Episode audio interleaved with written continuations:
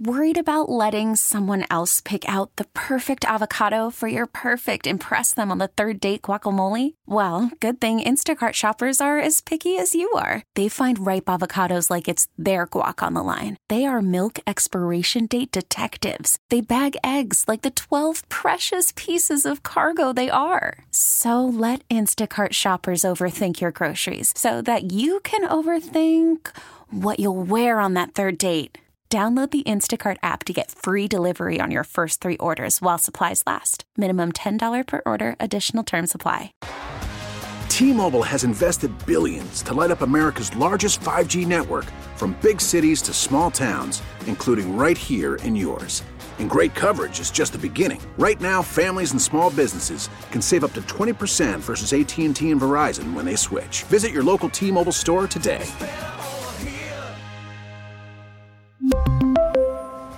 Plan savings with three lines of T Mobile Essentials versus comparable available plans. Plan features and taxes and fees may vary.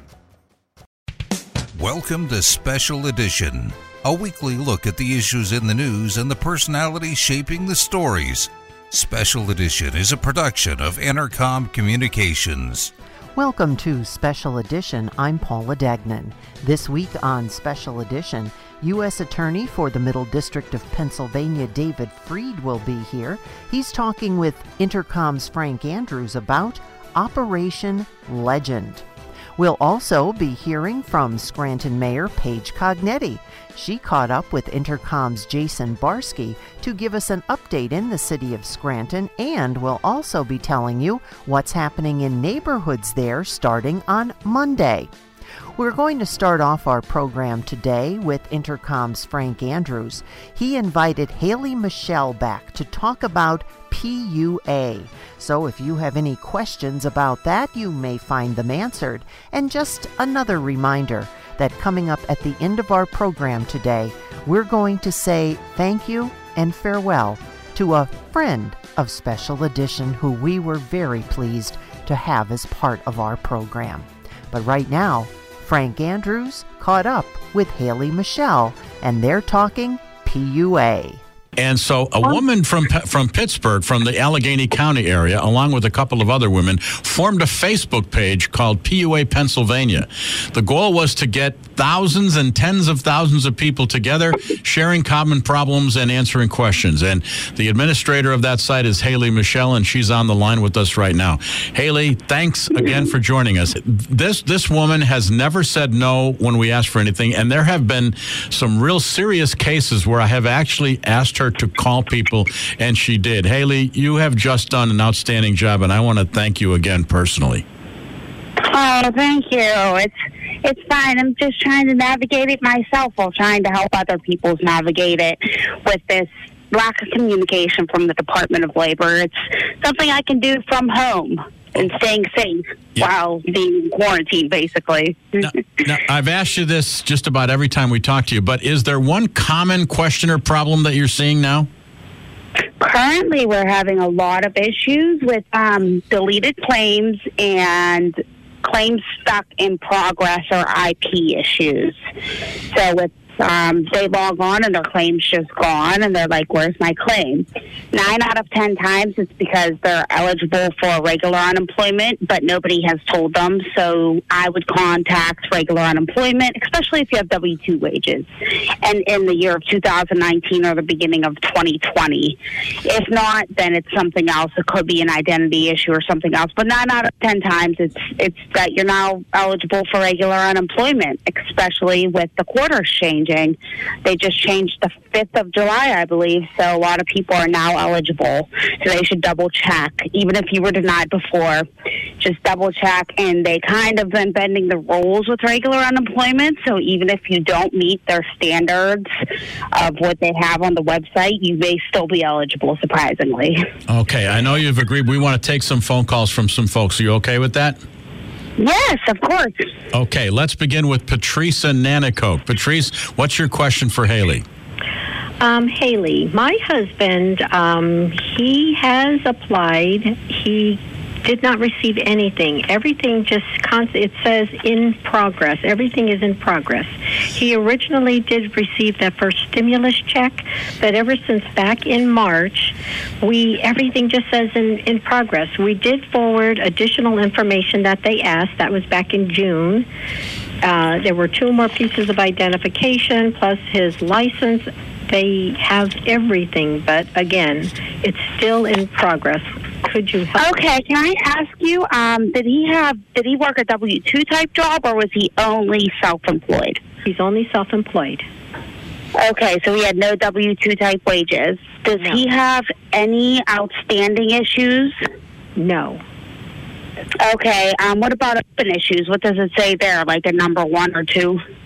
Um, I believe when when when Mr. Andrews told us uh, a month ago, we checked, and I believe it said it was like a number one. So that's when we put in that additional uh, uh, information that they were looking for. And which week did you apply for PUA? Why, Hailey, is the is the week critical? Sometimes, well, they started doing it. If you applied in the week of like May 23rd, um, mid May to late May, that week, those weeks were really hit hard. A lot of those applicants were hit hard with the IP issue. And Okay. I, IP is identity problem. Is that what IP is? Well, I think so. It's not in progress. I'm pretty sure it's identity problem. They and it's just you got to upload the front and back of your ID for one, and you got to email a certain email. Um, the email is dli verify at pa dot co- dot gov. So dli verify at pa dot gov. No, so that- that's still that's um, nuts. That's the the woman I'm first I've speaking with. that. That's what I would recommend doing. Back in front of ID, um, maybe a social security card, maybe you know birth certificate, and proof that he did have wages, that he did have self employment. So proof of like Schedule C. That he did have self employment, and then proof that he lost wages. So maybe bank statements to So, prove that he lost wages. Patrice, wages. it sounds like you have to you have to send more stuff. Now, I, I had never heard that address, dlverify at pa.gov. Patrice, did you It's use that? actually DLI DL. Verify. Yes, Department of Labor and Industry, I guess it stands for. Right. Yeah. Okay. That's a new one. Okay. The first week that uh, we applied uh, was March 14th.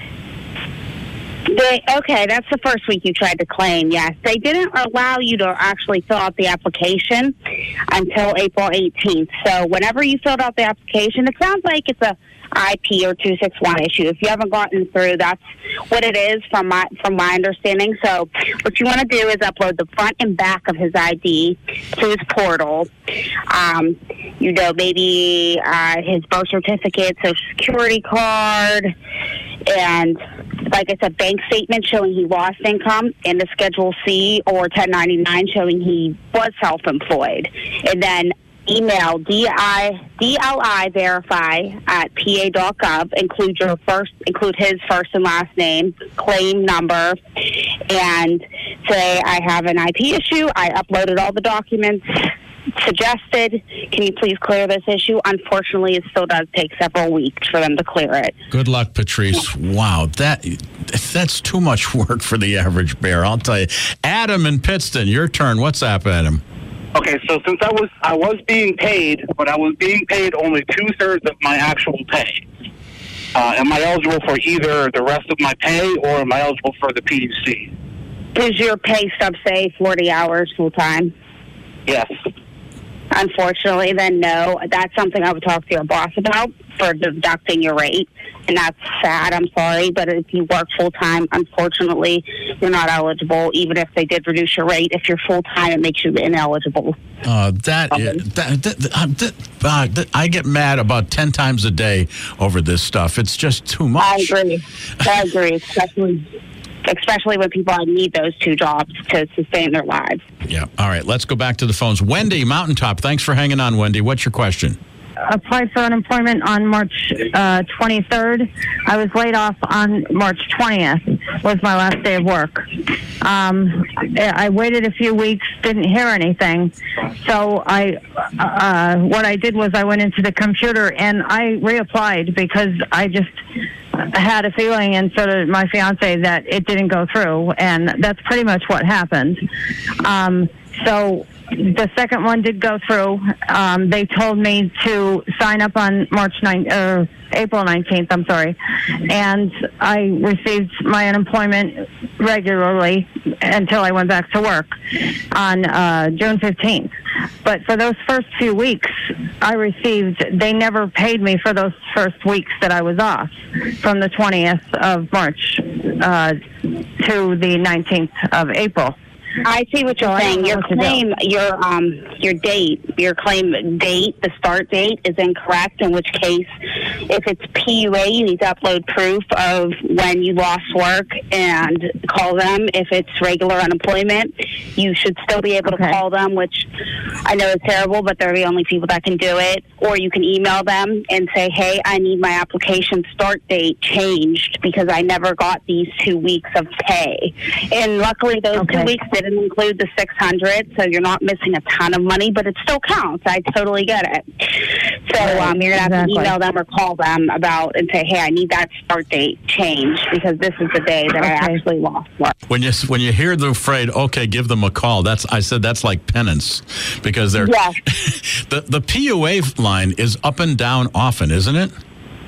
From what I hear, um, I'm not really sure what goes on. I hear there's the animal noises. They don't accept they only accept initial claims, and that's not true. If you press two, they can help with existing claims, even though the recording doesn't say that. Press two, and um, you start early. I'd say 7:59 Thursday or Friday, and then I hear people get through around like one or three o'clock. Sometimes it's just randomly throughout the afternoon you might get through, and it does take about three to five hundred times sometimes to get through of redialing. If you have an Android, download a redial app. Hailey Michelle, who is the administrator of PUA Pennsylvania, is on the line with us right now. And I wanted about... to mention real quick, um, IP means Internet Protocol. Also, if you have any W-2 type wages from 2019 or 2020, I would definitely, even if you know you're going to get denied, PUA wants that denial. So make sure you apply, get denied, and then upload that denial to your portal. They love to see, they want to see that denial, and it can stall your claim if you don't have it. Sometimes we've seen. See, the, the frustrating thing for me is that I, I get calls, and then I wind up calling you or emailing you. There are some people who have been waiting weeks and weeks, even months, for a penny. Yes, it's very upsetting. There is a there is a we we do this like once a week where on our page you could put your cash app or Venmo, and maybe somebody will donate like twenty dollars to you on our page, like an angel gift type thing. But it's very upsetting. They could also, if they've been paid before and they stopped receiving payments, they can contact lo- their local legal aid. They'll be able to help them. I would suggest that if you've been getting paid, they stopped your payments for more than two weeks. Maybe you're going on week four. I would contact your local legal aid to see if they can help speed things up because that is not okay.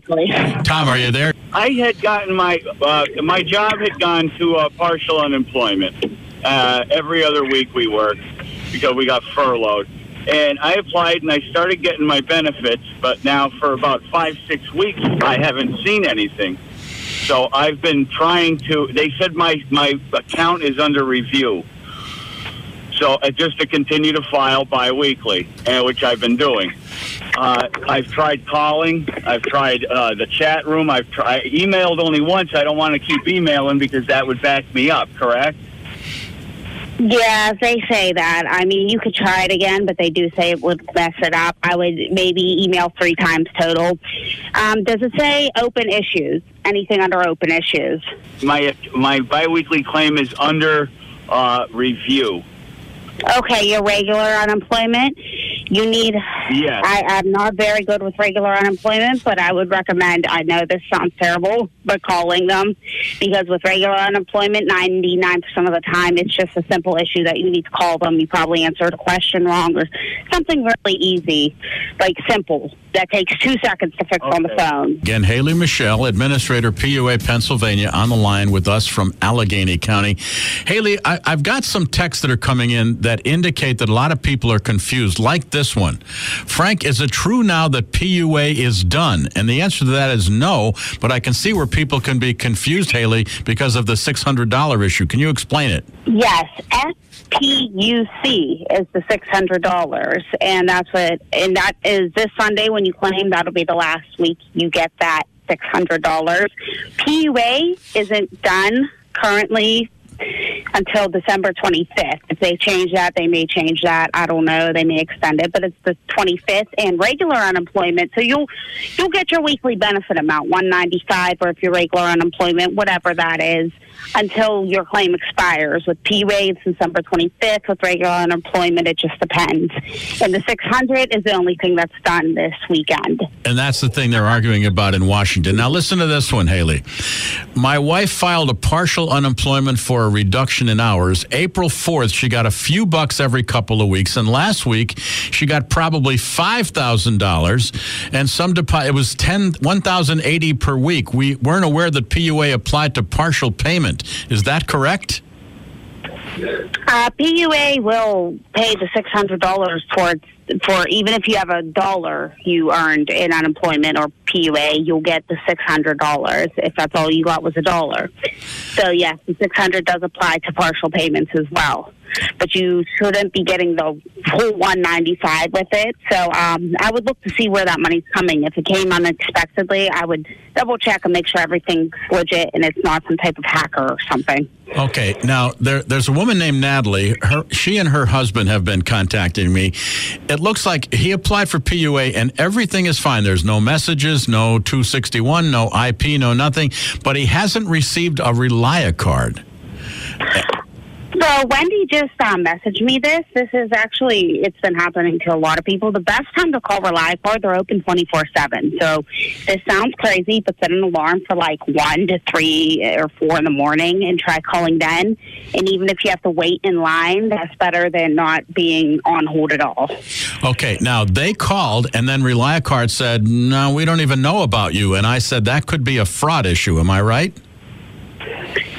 Sometimes PUA doesn't send the information from to ReliaCard about that claimant. So maybe they, they may unfortunately have to call PUA to have them send the information to ReliaCard. And hopefully they don't. I would wait another couple of weeks, depending on when they started claiming. If they've been claiming for a month and they've received nothing, they can also contact the Treasury. They'll tell them how it's being paid and who's paying it. The, the Pennsylvania Treasury. Yes, the. PA Treasury. It's hard to get through, but they'll tell you if it's coming by check. Certain weeks came by checks, and certain weeks came by cards. So if you're missing half of your payment and only half's on a card, the other half's probably coming by check. You, the Treasury would know best. Okay, Henry, Jenkins Township. Your turn, Henry. Uh, I just received an email from the uh, Pennsylvania Department of Labor saying that I shouldn't be applying for unemployment compensation during the summer because I'm a substitute teacher. They should still pay you the the weeks they owe you. If you haven't been paid them, you will still get those weeks they owed you, even if you don't continue to claim further. Eventually, They told me on the email that I shouldn't be filing biweekly claims because I'm a teacher and the schools are closed, and I shouldn't be doing that. And if I got any money, I have to give it all back. during once the schools got shut down until the end of the school year, you were definitely covered. As far as continuing to be covered throughout the summer, you'll still get paid for the months until school's closed. As far as continuing to be covered throughout the summer, do you normally file throughout the summer? No, I do not. Okay, then you probably typically wouldn't be covered throughout the summer. Some people are okay through the summer. There is something on my page that says something. If you don't have reassurance that you're going back to this job and they didn't tell you you're coming back, sometimes you can keep claiming. But if you go to the page, it, or if you just send me a message, I can send you something from. Um, change form 1620, a federal change form that says something about teachers and school workers about whether they should qualify through the summer or not. If you don't qualify for the summer and just the weeks from March until June, then you should still be paid those weeks at least. You could stop claiming and be. But I don't know if I should file a claim on my biweeklies now because it's the summer, and now uh, they're they're telling me I shouldn't be doing this. The email said I shouldn't be doing this. It just depends on the situation. Um, if you normally work a summer job, you would definitely probably be eligible. It just, I would, um, I don't have the paper on me right now, but it depends on the circumstances of the situation. Some school workers can claim through the summer, some can't. It just depends on um, whether they're independent contractors or whether they're promised um, reassurance to come back to the job. Uh, I found out that as an independent contractor, I could claim like three or four weeks, six weeks into it. So I did. I received the confirmation letter, uh, which I agree with. I received the claimant ID, effective date uh, March the 15th. I never received the PIN. Okay. Oh, okay. PUA doesn't have pins. When you signed up for PUA, you should have had a username and a password. And that username and your password is how you log in and file for all your weeks rather than using your social and a PIN. When he does log in, his claim may be inactive and he may have to refile a new claim to make it active, at which point they'll only give him current weeks and he'll have to upload proof of the week he lost work, whether that's bank statements or cancellation letters from clients, some type of proof that he lost work that week and call in to get those weeks back from March. Okay. Now, someone just te- just texted in and said, "I'm an independent contractor. I didn't realize that I was eligible for PUA till I heard you talking. Can I still apply? And how far back can I collect?" You can definitely still apply. I would upload proof of the week you, like I just said, the week you lost work, whether it's client cancellation letters or um, a letterhead from the employer, the uh, independent contractor person who contracts you and upload that proof and then call in to try to get those previous weeks because now they're not they're they're only giving current weeks due to fraud probably that you're only allowed to do current weeks but you're definitely eligible you're just going to need to call to get the weeks from march Hailey, you're a godsend. Thank you again. thank you for having me frank I'm sure I'll talk to you again soon. Once again, their Facebook page is PUA Pennsylvania. Hailey Michelle and her group trying to get all the answers to the questions that you have. And if you didn't get any of your answers here during the program today, you might want to check on their Facebook page and contact them because they will certainly try to get the answers for you. Now, don't go away. When we come back, Scranton Mayor Paige Cognetti joining us on Special Edition. Welcome back to Special Edition. Now we're going to hear from Scranton Mayor Paige Cognetti. She spoke with Intercom's Jason Barsky about things happening in the city. And speaking of things happening in the city, when they're done, we're also going to tell you about some things that are starting up on Monday. It is Scranton Together Neighborhood Initiative, a program to improve quality of life in city neighborhoods.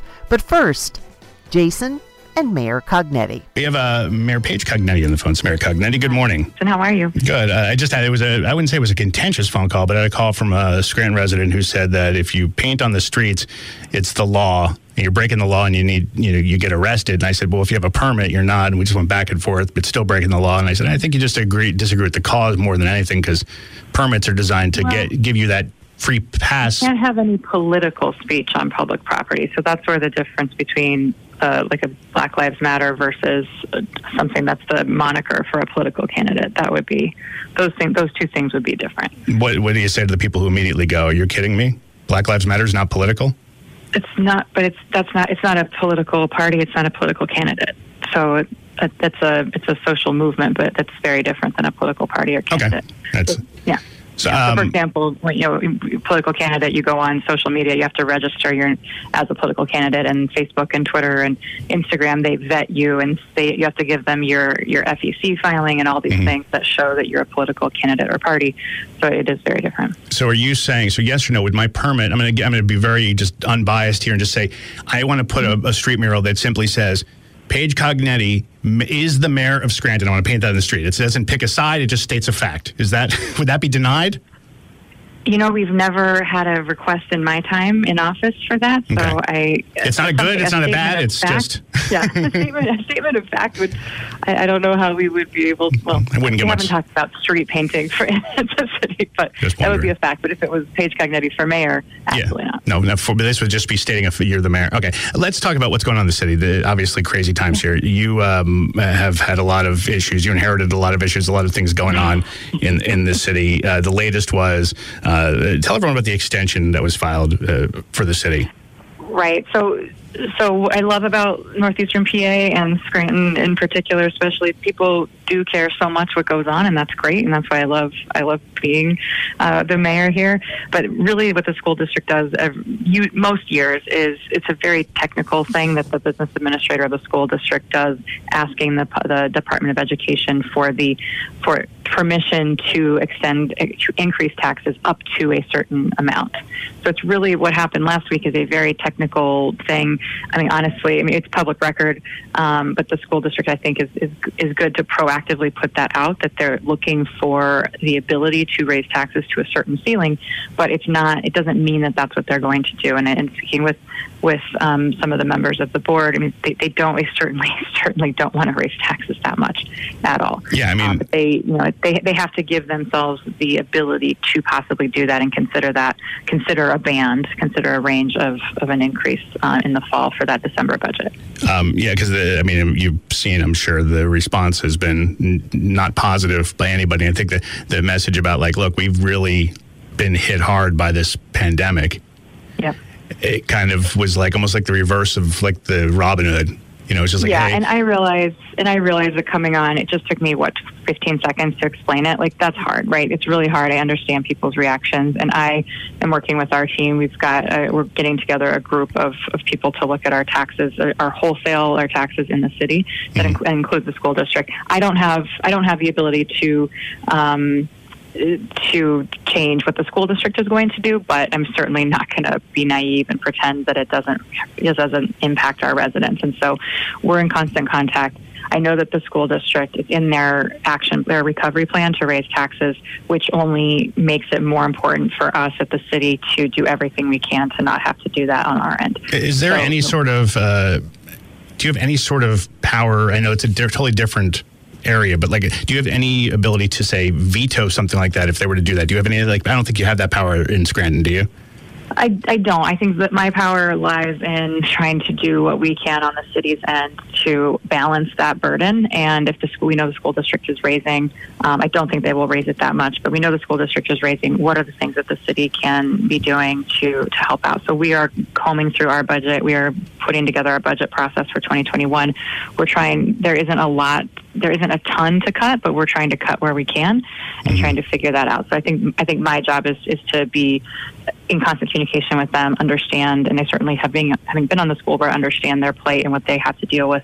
Uh, we have very open dialogue. Uh, really, I talk with them every week, so I, I think that's a good. It's a, definitely a step in the right direction, and um, we're very focused on that. But it's it's this is terrible. I mean, it was already terrible. You and I would already be without COVID. I think you and I would be talking today about Scranton taxes. Um, today, there's an article in the Washington Post about Scranton, and I, I'm very excited because it, it includes what I talk about, which is Scranton is not an expensive place to live compared to New York and Philadelphia. Come here, move here, move your family here, have a big house, and and, and a beautiful house with a historic downtown and all the food and everything. Come here and do this.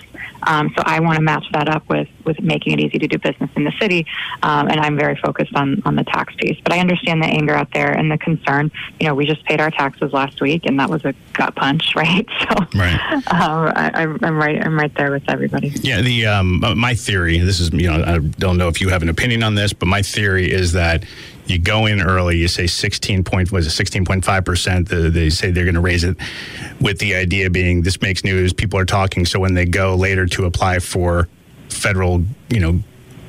Money from the government to help them out. They go, look, look how bad we need it here, and they just basically are out there early, going, look, help, we're over here, help us, and they try to get more, more of the pie. I feel like that's what it is. I feel like they, they would have to move out of the area if they were to sign off on a 16.5% school property tax. It doesn't Yeah, seem safe it's, or anything. Again, it, it's it's giving them it's the responsible thing to do to give themselves a range, um, but it, they they certainly don't want to do that. I, and I don't think if this is something. I think it's August first is the deadline for the business administrator. It's a super technical um, thing that that he's supposed to do. I don't think there's a, a grand strategy behind it. But I, I did want to talk about asking for funding.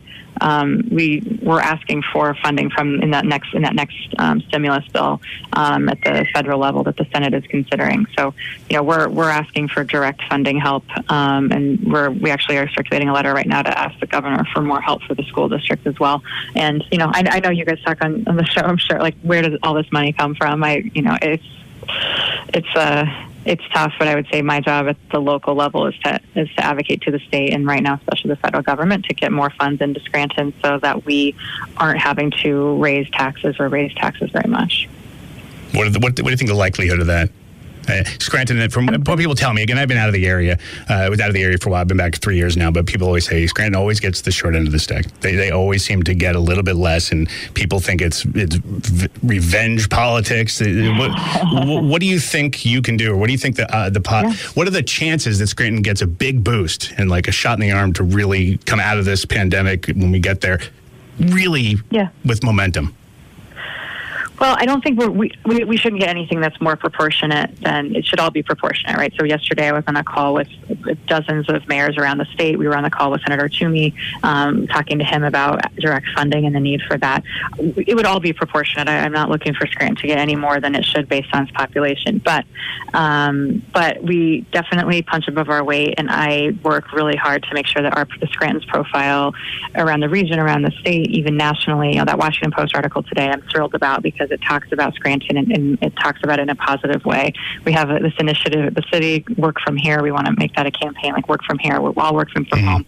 Why live in the petri dish of New York City when you can live in Scranton and, and stretch out and work from here? So, it, that, what I think my job is, is you know the chief marketer of the city, right? So get, get us out there, get people understanding what, um, what Scranton has to offer. Um, what, have we, there, is there still a plan in place for like tax-free businesses? Is that still a thing, or that, that was I think Uh, LERTA? Or there was one. It was like a ten-year thing. Someone brought this up yesterday and Yep, rem- LERTA. reminded me. Yep, yep, absolutely. Yeah, the LERTA, the, the LERTA is um, the tax tax abatement for 10 years. That's still alive and well. And then, then federal opportunity zones. We, we have some great tracks of opportunity zones throughout the region and especially in Scranton. Um, actually, there was a, a roundtable in Scranton yesterday with um, a representative from the federal government um, and some of the developers talking about that. So we do actually have some of those economic development tools to help help startup businesses here. And, you know, that, that those can be controversial too. Um, as you know, every day, every, everything has, has two sides. And um, my job, I think, is to try to talk about how it can benefit, these things can benefit all people, even though, you know, sometimes it's unpalatable to say, well, wait a second, why does this developer not have to pay taxes on, on this property? Well, if, if they're bringing business to Scranton, um, we want them to, we want them to come here and we do have to try to incentivize that. So uh, if, if we can get all of these things running, if we can draw investors in, uh, we do have good tools for that. But it's also my job to figure out how we're making sure that our property owners, our homeowners, aren't being uh, unduly burdened by the, the tax structure that we have in the city.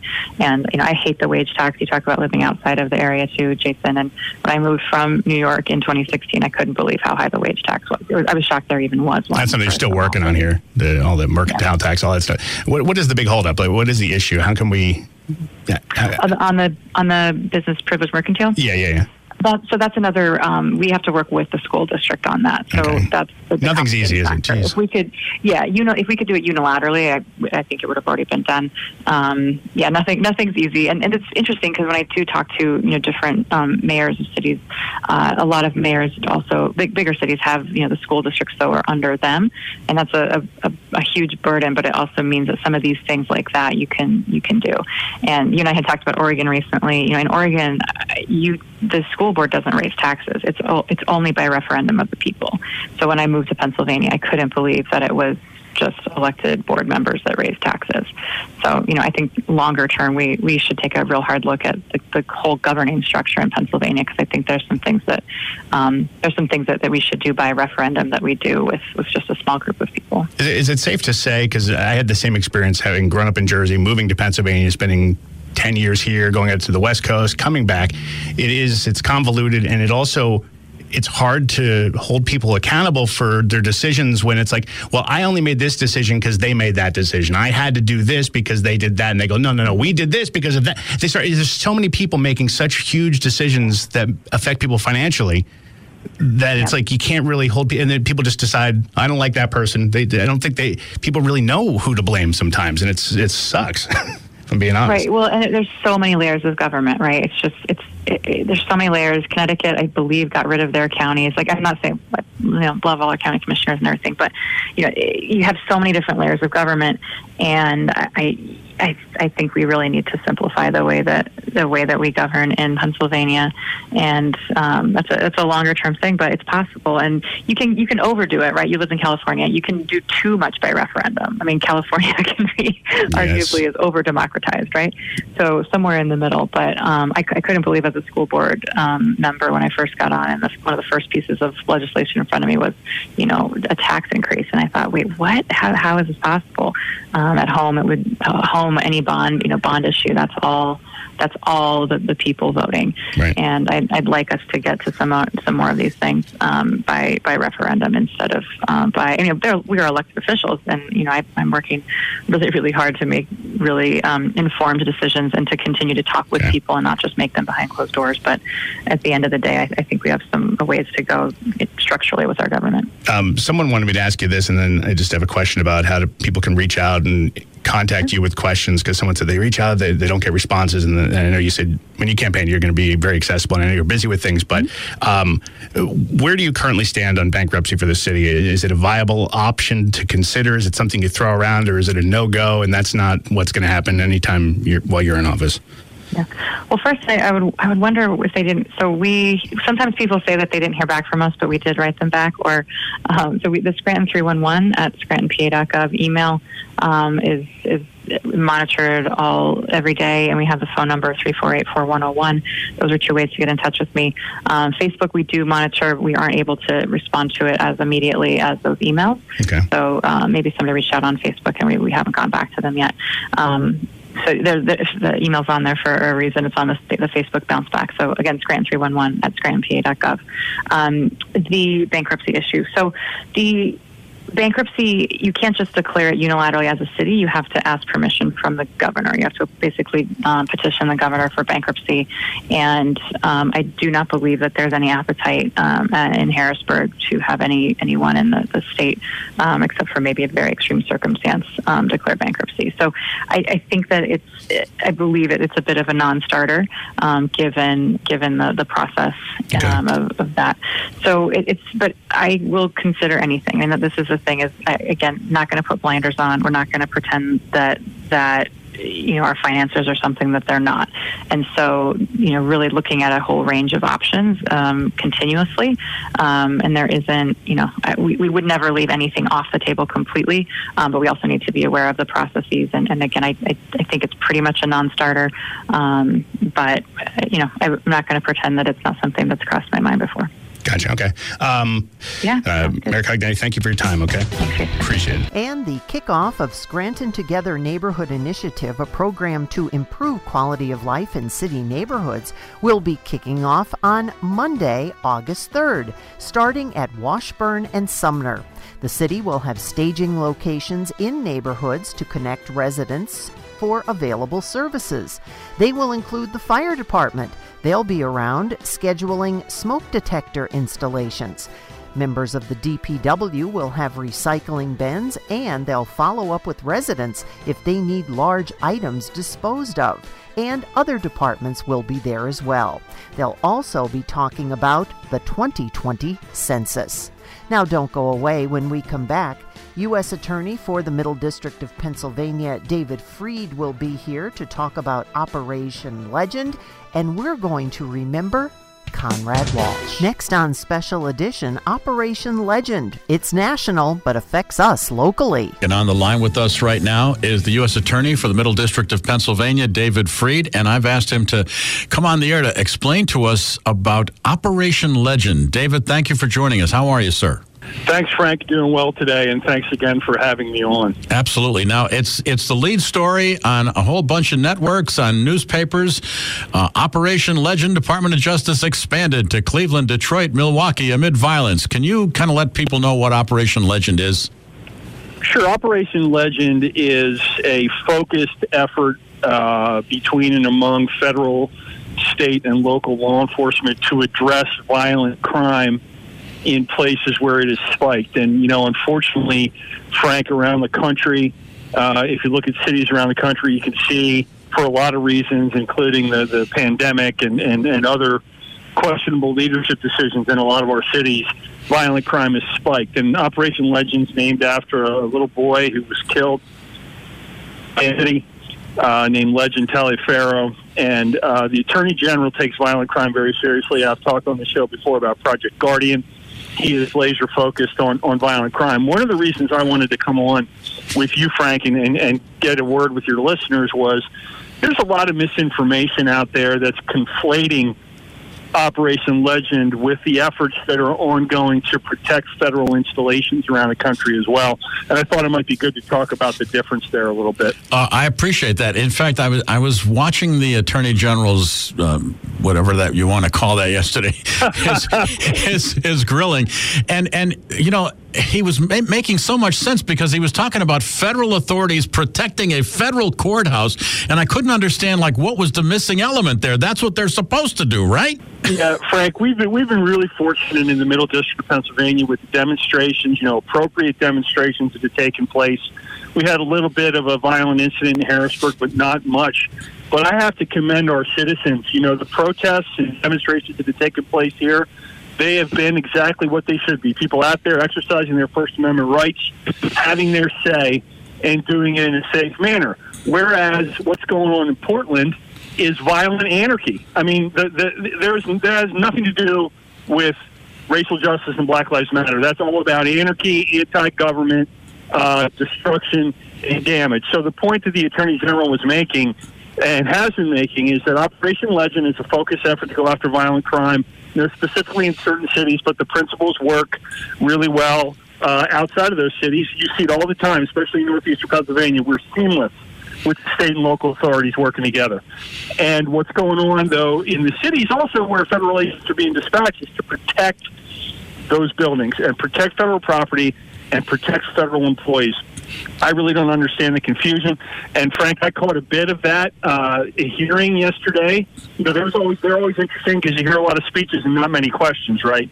Yeah. But uh, you know, there's nobody. Uh, I've I've never seen anybody handle it like Bill Barr does. It's really amazing. Uh, I, I, agree, and I mean that's why I said I don't know what you want to call that because it really wasn't a question. It was almost like people were campaigning or making statements, and when he wasn't allowed to answer questions, it just drove me crazy.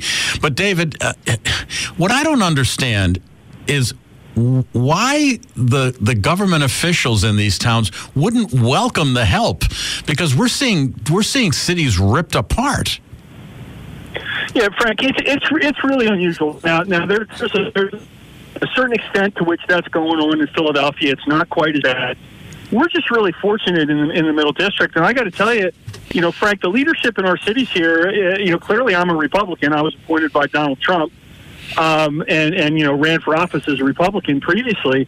But you know, the leadership of our cities is, is generally from the other party, and we work really well with them. We have great open lines of communication uh, you know, maybe we're just a little bit different here in our, our part of the world. But I tell you, I just had a great conversation with with Mayor Cognetti from Scranton last week when I was in Scranton, uh, and and you know, I just feel like the the the fact that we have this outstanding communication is really paying great dividends. You know, we can call up, uh, pick up the phone, and talk to each other, and that's great. I don't understand it's like they're not seeing what's going on in those places. Frank, it's really unbelievable. I, I agree, and and you know I, I want to get to this issue because you and I have talked about this every year on at least one day a year, and that is law enforcement appreciation. And I mean, I I, I just it, it, just it's just making me crazy that the way our law enforcement officials are being targeted, being injured, being hurt, and and even being portrayed. And I'm I keep looking for a way to try and say, wait a minute, there's not one of us that's uh, that's that supports bad cops, but you can't you can't make every law enforcement official the enemy. David, I, I don't know how to respond to this, but I got to do something. Well, it's really troubling, and I think you just have to keep waving the banner. Here's an example. I, you know, Frank, I haven't had a chance to follow the coverage too well in the Northeast, but this past Friday, you know, we had a, a police officer who, who went bad, sentenced to 15 years in federal court. You know, we did the case. Luzerne County brought it to us, did an incredible job investigating the case, joined up with the FBI, and and that that that bad police officer got sent down for 15 years uh, for for forcing uh, women in, into sexual acts. You know, that's the kind of thing that we do when police officers step out of line. And and there's a long long examples of doing that.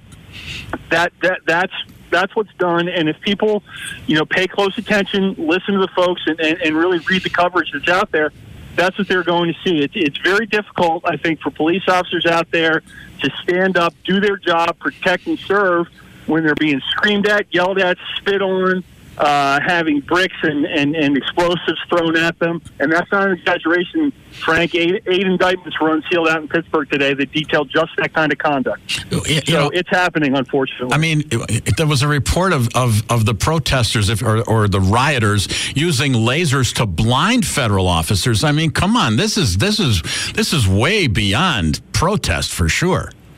Well, that certainly is, and and it's not reflective of the people that I've talked to that, that you know may have come from a certain certainly come from a different perspective than me, have different thoughts about what effective law enforcement is.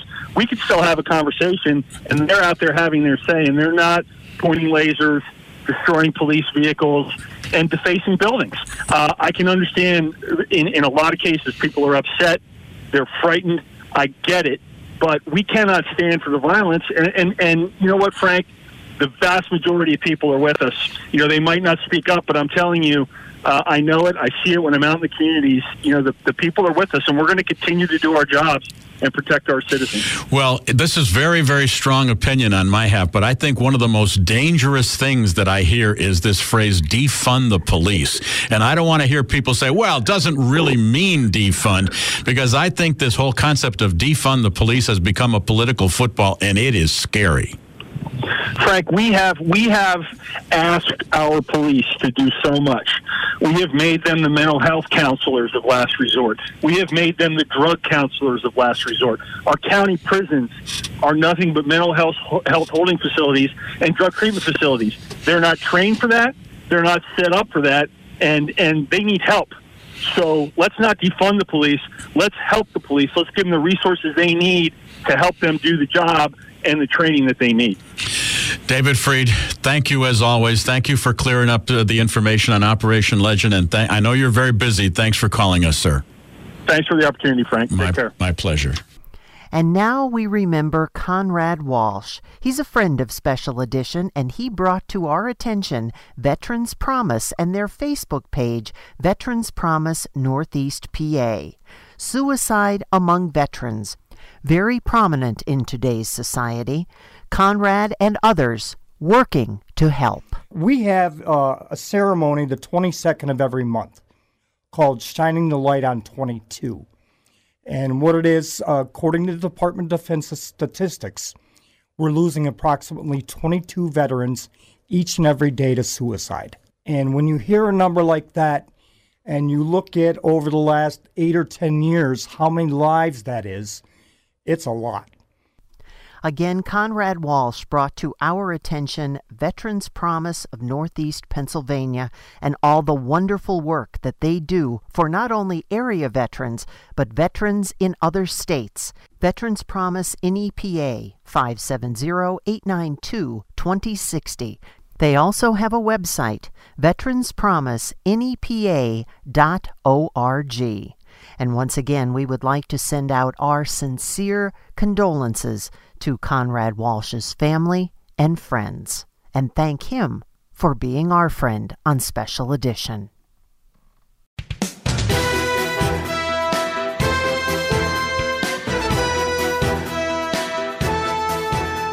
I'm U.S. Attorney David Freed. The Department of Justice wants you to know that if you have been sexually harassed by a landlord or property manager, a loan officer or housing official, a maintenance worker or security guard, you can do something about it. Contact us at 844 380 6178 or email fairhousing at usdoj.gov. You have fair housing rights under the law. Call 844 380 6178.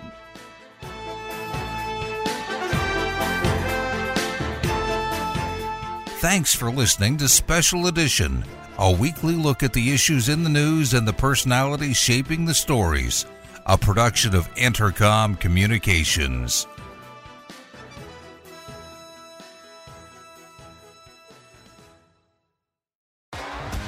T-Mobile has invested billions to light up America's largest 5G network from big cities to small towns, including right here in yours. And great coverage is just the beginning. Right now, families and small businesses can save up to 20% versus AT&T and Verizon when they switch. Visit your local T-Mobile store today.